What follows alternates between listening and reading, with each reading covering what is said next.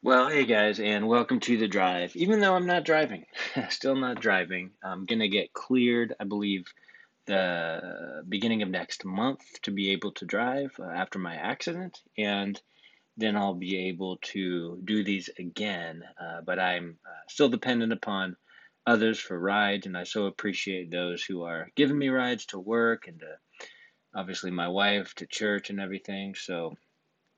But thank you guys for listening. It's still called The Drive, even though I'm not driving. And also those of you who emailed me from the last podcast, I gave you the mikestern@gmail.com. Thank you guys. Appreciate you guys listening. Thank you for the encouragement and the support. That's what we're here for, right? To mutually encourage one another. And so important, so necessary. It's how God created us, and it's what we get to do, right? We all need encouragement. I don't know anyone who doesn't need it. And as believers, we need to be lifted up, right? The world beats us up, but the Lord builds us up. And we are to sharpen one another in the faith.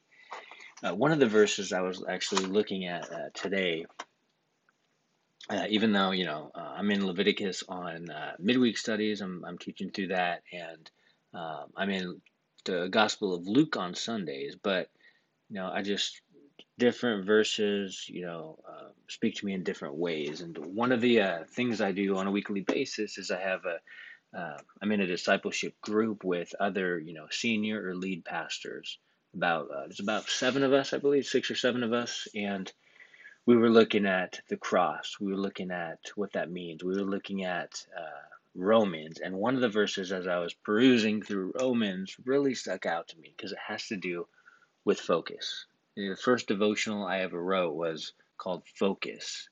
And it really was, it's a daily devotional filled with verses that helped me to focus on those things in life that are actually important and that are priority.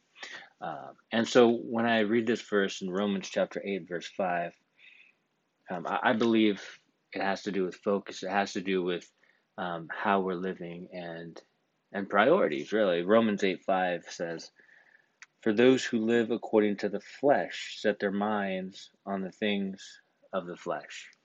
Pretty simple, right? Kind of goes along with Colossians 3:2, which is actually Calvary Chapel Mobile's church verse, right? We set your mind on things above, not on things on the earth. And what Paul is writing here, basically, those who live according to the flesh set their minds on things of the flesh. So if we're only thinking of those carnal desires, those things that we want on this earth, those things that we long for, lust after in the flesh, then that's where our mind's going to be. That's what all we're going to think about. We're going to be consumed by it. But I love the contrast here that Paul states. He says, "For those who live according to the flesh set their minds on the things of the flesh." He says, "But those who live according to the Spirit, the things of the Spirit." So where's our mind? Where's our mind? What are we thinking of? What are we focused on? I think this question is so important. Honestly, I need to ask it every single day. Every morning, Lord, where's my mind? What am I thinking about? What am I focusing on? What am I being consumed with? And I want to make sure that I'm intentional when it comes, and I'm aware when it comes to what's on my mind. What am I thinking about? What am I focused on? Because honestly, if I'm not focused on the things of the Spirit, if I'm not aware and adhering to the spiritual, then guess what?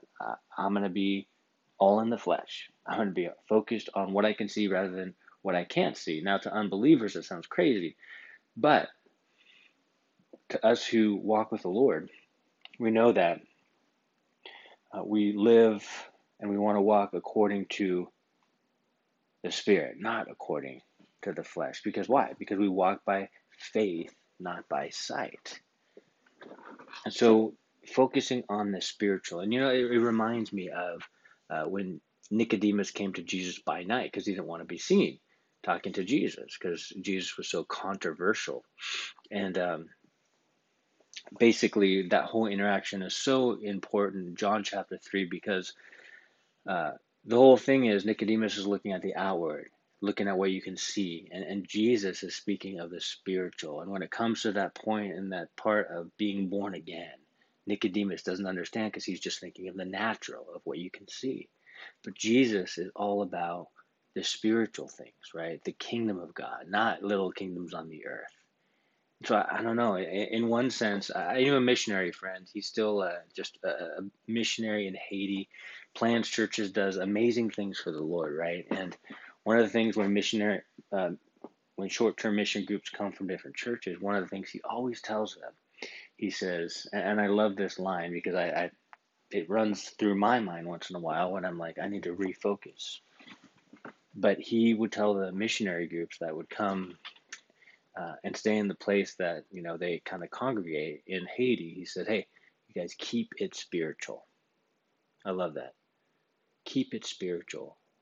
Why would anyone even have to say that? You know, and as Christians or as missionaries, because it can quickly become carnal if it's not spiritual.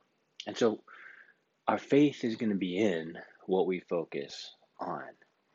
So I don't know, just a thought, you guys. Just hopefully it encourages someone as you guys are listening. But listen, what you focus on matters. What you think about matters. What you let consume you matters. Whatever's like you ruminate on or dwell upon or ponder or consider, those things matter. And so focus on the spiritual. Be led by the Spirit. Focus on the things that are true, that are right, that are noble. It's such a good reminder for me, you guys, and I just wanted to share that with you guys, and I'm so glad to be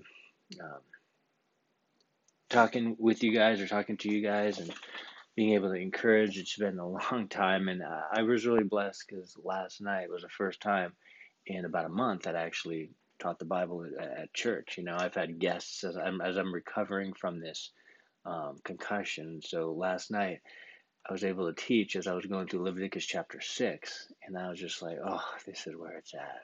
I felt alive again because that's what I'm called to do. But it's so good to just share with you guys and talk and continue on with this and praying for you guys. If you would just keep praying for me for my recovery fully, and God bless you guys, and we'll talk to you hopefully sooner than later. Okay, I want to make this a regular thing again because this is part of just my heart and my love to encourage others. God bless you guys.